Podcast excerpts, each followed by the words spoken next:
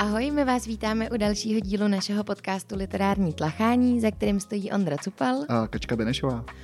A my bychom vám dneska chtěli představit knížku uh, s obalem. Tenhle díl je s obalem, takže nebudeme uh, prozrazovat nic z děje.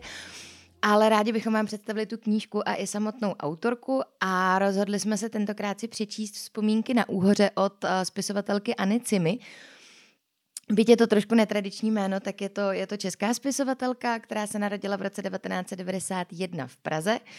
A na Univerzitě Karlově studovala japonská studia, což je uh, na obou jejich knížkách, které jí zatím vyšly hodně znát, protože uh, obě dvě ty knihy se odehrávají z velké části v Japonsku. A ona v rámci studia právě na Univerzitě Karlovy potom dostala stipendium a odjela studovat přímo do Japonska i se svým manželem. A jestli se nepletu, tak tam studovali uh, literaturu poválečnou po druhé světové válce. A, dneska tam žijí a překládají japonská díla do češtiny. A je to na těch knížkách docela, docela znát, jak říkala Kačka. A Anacina, pardon, Anacima vlastně prorazila na náš český literární píseček svojí první knížkou která se jmenovala eh, Probudím se na Šibuji, eh, což eh, byla kniha, která získala velký úspěch.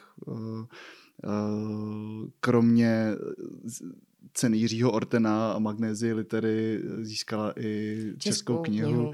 A vůbec byl to takovej tak, takový, uh, taková velká vlna a, a musím, musím říct teda, že úplně po právu bylo to fakt něco úplně novýho a hodně se právě uh, zabývala, zabývala tím tématem toho, toho Japonska.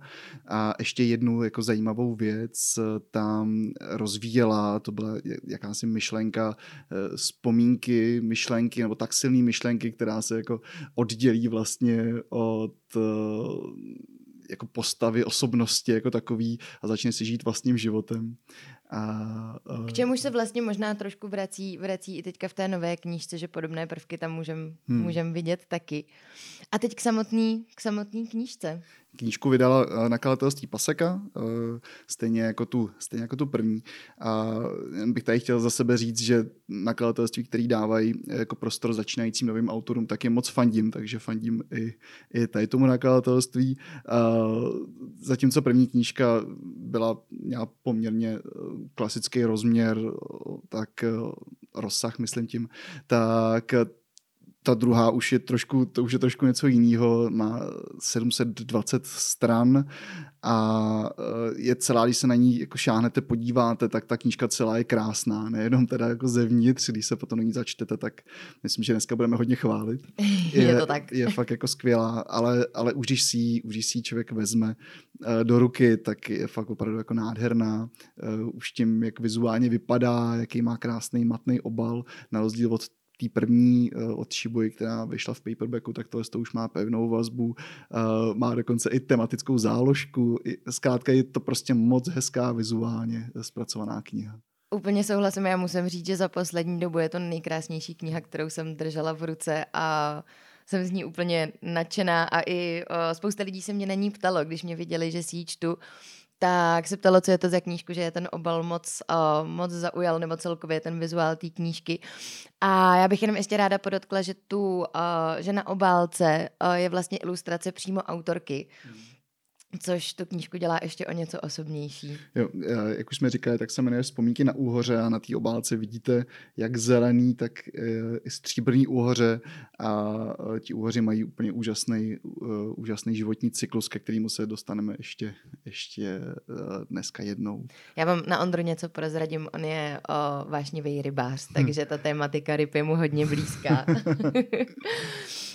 Ale a teď bychom se mohli podívat na to, Koho by ta knížka mohla zaujmout? Kdo, kdo by si ji mo- mohl přečíst? Kdo je cílový čtenář?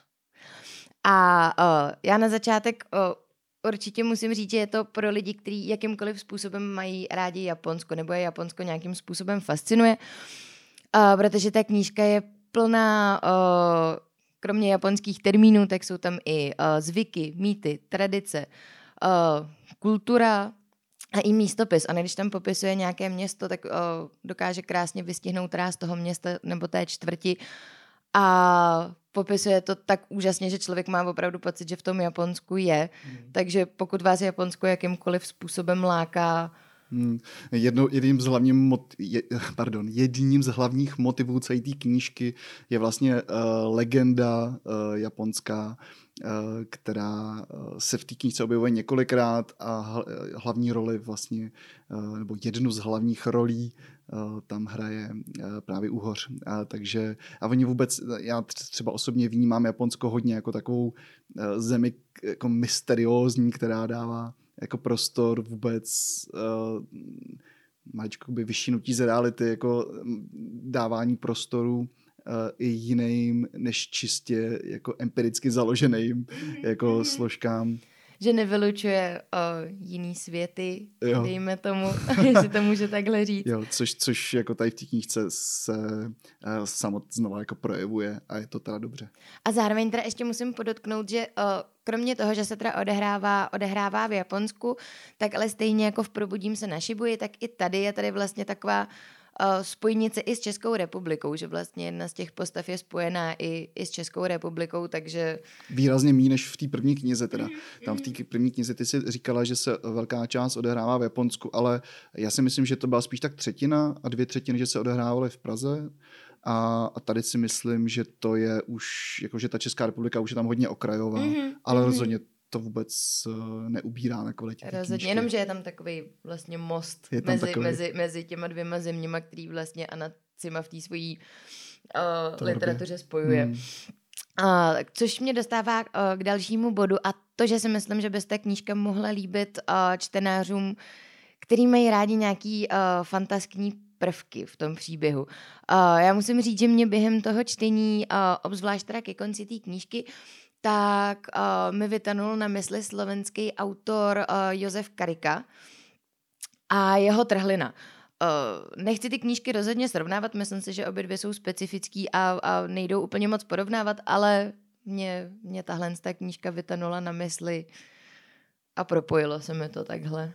Mě, mě asociovala maličko uh, Haruki Murakamiho a už on se nabízí už jakoby to téma jako takový toho Japonska samozřejmě, ale přišly mi přišlo mi to hodně podobný i jako stylem toho psaní, uh, stylem vyprávění příběhu a podobně. S tím rozdílem, že uh, na mě uh, pan Murakami zejména v poslední době jako působí hodně tak, nechci, aby to vyznělo příliš kriticky, ale, ale jako kdyby svoje díla jako kdyby se jim pokoušel dávat nějaký punc jako výjimečnosti, něčeho uh, jako nepolapitelného a uh, kdyby zkrátka, jak jsme se bavili o tom i, iracionálnu, tak uh, jako kdyby to vyvyšoval příliš, když to tady uAny Cimy uh, se ten mimo reální, mimo reální svět objevuje taky ale v mnohem pro mě osobně jako příjemnějším jako pojetí. Tak, formě. tak.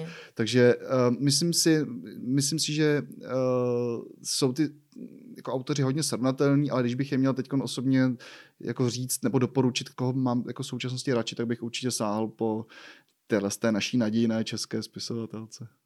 Tak a uh, my si teďka dovolíme ještě malý srovnání uh, s podcastem předtím, uh, protože já jsem byla úplně nadšená a i vy, pokud máte rádi uh, romány a knížky, kde jsou dobře vykreslené postavy, tak tohle je rozhodně, rozhodně jedna, uh, jedna z nich a já bych moc ráda se tady možná zastavila u toho minulého podcastu, jak jsem říkala, a srovnání trošku se Sally Rooney. Ty knížky jsou naprosto nesrovnatelné, ale... No, dost Myslím si, že srovnatelný, uh, srovnatelná je ta práce s těma postavama a to, jak jsou ty postavy napsané a jak jsou vykreslený. Uh, já jsem tady byla úplně nadšená z toho, ty postavy mají nějakou minulost, nesou si nějaký trauma z, z minulosti, z dětství a člověk je moc hezky pochopí a celý ten jejich příběh dává smysl, zatímco Sally Rooney naopak veme takovou, takovou výseč z toho života těch postav a já tady ty postavy v této knížce chápu mnohem víc, než jsem je chápala u Sally Rooney. Já si myslím, že my se hodně často bavíme o důvěryhodnosti postav jako takových, nejenom u Sally Rooney, ale myslím si, že jsme se jich dotkli i u Nový divočiny. A, a myslím si, že ze všech těch knih, které jsme zatím četli, teda ne, když pomineme Kinga, který známe tím, že jeho postavy jsou naprosto jako dokonale vykreslený, tak si myslím, že tohle je jako určitě nejlepší knížka z těch, co jsme zatím uh, o nich natáčeli podcasty, protože o těch postavách skutečně víte všechno a je tam jedna postava, nebudu nějak jako specifikovat moc, ale je tam jedna postava, u který třeba já osobně jsem jí měl vlastně uh, dost nerad, až do té chvíle, kdy, se, eh, kdy jsem se zhruba v polovině knihy dozvěděl, proč se chová tak, jak se chová. A respektive její historii jsem se dozvěděl. A, a v tu chvíli mi najednou strašně přilnula k tělu. A to se podařilo právě díky tomu, nebo ta autorka to udělala, podařilo se toho docílit díky tomu, že právě jako otevřela tu historii uh, tomu čtenáři. A díky tomu, myslím si, že to je jeden z důvodů, proč jsem si to knížku tolik jako oblíbil, protože těm postavám člověk fakt rozumí a chápe je a cítí s nima mnohem intenzivnější, než když je to partička čtyř jako lidí, kteří jsou sice intelektuálně na výši, ale vlastně jako nechápete, proč vůbec jako zastávají názor, jaký zastávají a proč se chovají, jak se chovají.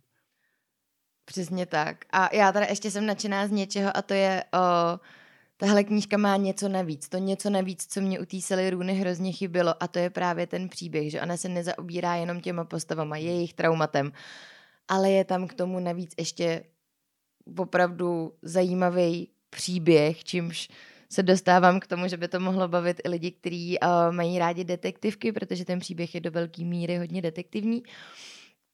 A je tam přesně tohle něco navíc. Taková mysteriózní detektivka, mm-hmm, bychom to mohli mm-hmm. nazvat. Jo, to, to je hezký označení. Ona vlastně už v první knížce tam uh, detektivní rysy byly, protože uh, oni vlastně, ta hlavní hrdinka, já si bohužel už nevybavu název, jméno, jak se jmenovala, ale uh, hlavní hrdinka s tím uh, chlapcem uh, na té japanologii, oni hl, uh, vlastně šli po stopách uh, nějakého japonského údajně jako zapomenutýho básníka, respektive spisovatele. Pak se ukázalo, když jsem potom trošku víc pátral, že ten uh, spisovatel neexistuje vůbec, to byla vymyšlená uh, postava. Ale uh, už to mělo taky nějaký prvky jako detektivky, ale tady v, ve vzpomínkách na úhoře je ten detektivní rys jako mnohem výraznější a, a vtáhne vás to, je to napsané dobře. Tak. Uh, no a ještě bychom vlastně tady chtěli říct, že by se to jak kačka na mě práskla, jako že holduju těm rybám. tak uh, je to tak a tady vlastně jako ta ryba toho úhoře je opravdu jako braná jako ten její životní cyklus je strašně zajímavý, jenom v, rychlosti ho, uh, ho nějakým způsobem jako schrnu, protože malí úhoři se narodí kdesi v moři, pokud uh, je to úhoř, který nám je bližší, je to úhoř evropský, tak ten se narodí v Sargasovém moři a, a tady je hlavním tím úhořem, úhoř, doufám, že to nespletu japonský. Já si taky myslím, jo, jo, taky si no, myslím. Ten se narodí v Mariánském, uh, Mariánském a teď nevím, jestli příkopě Mariánský příkop uh, v moři. Nevím přesně. Zkrátka, uh, to, co jsem chtěl říct, je to, že vlastně ti malí úhoři, uh, když se narodí v tom moři, tak nasednou, a teď budu mluvit o těch evropských, protože ty jsou mi blížší a vím o nich, o, o nich trošku víc, jak si nasednou na golský proud, který je za několik jako měsíců přivede k mořskému pobřeží, tam se z nich stanou, z některých se stanou samci, z některých se stanou samičky a půlka z nich se vydá vydá do vnitrozemí jako řekama a druhá půlka zůstává v praktických vodách, což jsou vody, které se mísejí, to jsou vody, které jsou vlastně slaný i sladký, to je jakoby ta část u moře, kde jako vtéká, vtéká řeka do moře. A uh, ty úhoři, kteří se vydají do toho, uh, do toho vnitrozemí, tak jako je jasný, že ta jejich pout je poměrně komplikovaná už tak, protože jako jakýkoliv migrující ryby jako se musí, musí překonávat překážky jak proudů, tak, tak hrozících nebezpečí, já nevím, rybožravých predátorů a, a tak. No ale oni to mají naši chudáci úhři to mají ještě na to zkomplikovaný, že se hold jako postavili takové věci jako třeba přehrady a takhle. Takže jako v současnosti třeba co se týče jakoby úhořů, který se uloví u nás v České republice nebo vůbec jako eh, ve střední Evropě, zkrátka v zemích, který nesousedí s mořem, tak všichni ti vlastně úhoři jsou k nám uměle dodávaný, to se jako málo ví, ale ty se vyloženě lovějí v, eh, myslím si, že kolem Francie, kolem i Anglie některý a uměle se sem prostě dovážejí, aby se tady, aby se tady vysadili. Kdyby ty přehrady nebyly, tak eh, by se ti úhoři vlastně dostali těma řekama až, až do klidnějších částí řek, do méně proudných řek, případně do nějakých větších třeba jezer nebo nebo rybníků a tam by přečkali další dva, tři roky, potom by znova se uh, vydali po těch třech letech zpátky prostě na svoji túru a skončili by vlastně jakoby v tom moři, znova by doputovali do toho Sargasového moře a tam by vlastně jakoby uh, se znova uh, rozmnožili a tam umírají. Takže, takže takhle to, takhle to vlastně... to je dost náročná pouť teda. dost náročná pouť. Příroda je v tom tom krásná a my jsme jim prostě jako postavili příliš velký, příliš velký mm-hmm. překážky, takže oni to prostě teď jako nezvládají. No. Což právě vlastně i uh, Anacima v té knížce hrozně krásně zmiňuje u, i u toho úhoře japonského. A musím říct, že ačkoliv uh, nejsem velký fanoušek ryb, nebo lépe řečeno o, o rybách vím uh, velký houby, uh, a vůbec jim nerozumím, tak i tyhle části ona tam popisuje s takovým nadšením, že mě to hrozně bavilo. A i jsem si říká, že si o úhořích musím něco zjistit, protože je to podaný opravdu moc, moc hezky.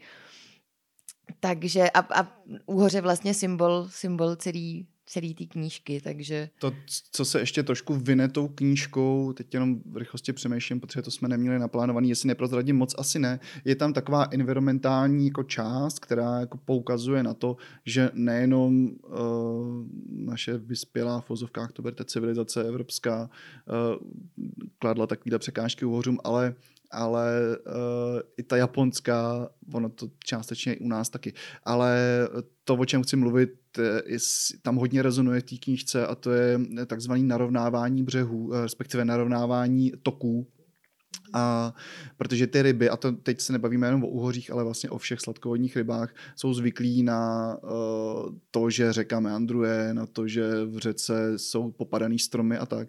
A to, to je pro ně jako přirozený prostředí a tohle to prostředí my jim vlastně jako bereme tím, že se snažíme zamezit tomu, aby se z řek vylejvala voda, což je naprosto přirozený jev na jaře. A zároveň prostě se snažíme ukočírovat si to tak, aby, aby ten tok byl co nejkratší, aby jsme mohli různě vystavovat kolem řek naše hezké chaty, na které bychom potom putovali a tak podobně. Ale jako největší, jako nejho, nejhorší, co se vlastně jako těm rybám, ale i celkově vodním živočichům může jako stát, je to, že ho prostě narovnáte a vybetonujete protože tam prostě jako nezůstává ve vodě žádný bentos, kterým, což je vlastně začátek nějakého života v té vodě. Takže když prostě jako vezmete uh, ten vodní tok, natá, jako, narovnáte ho a ještě ho vybetonujete, tak můžete si být jistý, jako, že tam prostě žádný ryby ani další živočichové žít nebudou. Takže a, a to je jako věc, na kterou Anacima taky jako poměrně uh, tady v té knížce uh, naráží. Já bych tě ještě doplnila, ona vlastně ta knížka uh, začíná uh, nebo je to ještě vlastně před začátkem, tento román je fikce. Vymírání úhořů je skutečné. Jo, to je hezký, no, to jsem to jsem úplně zapomněl. No, tak, tak, tak takhle, takhle pozitivně bychom mohli skončit. tak, já bych uh, každopádně vás chtěla moc pozvat, nebo uh, určitě vás pozbudit, uh, určitě si vzpomínky na úhoře přečtěte. Uh, Uh, ta knížka stoprocentně stojí za to a až si ji přečtete, tak se na vás budeme těšit u druhého nebojte dílu. Se, nebojte se těch 700 stran, je to sice hodně, ale zase na druhou stranu, když to je tu knížku někomu dáte třeba k Vánocům, jo, tak už je to jako, že někomu dáváte hodně čtení a, a ta knížka fakt stojí za to. Fakt uh, víc se o tom budeme bavit ve druhém díle, ke kterému vás s Kačkou zveme. Takže si potom po přečtení puste díl o, bez obalu. Mějte se moc hezky, děkujem. Mějte se hezky.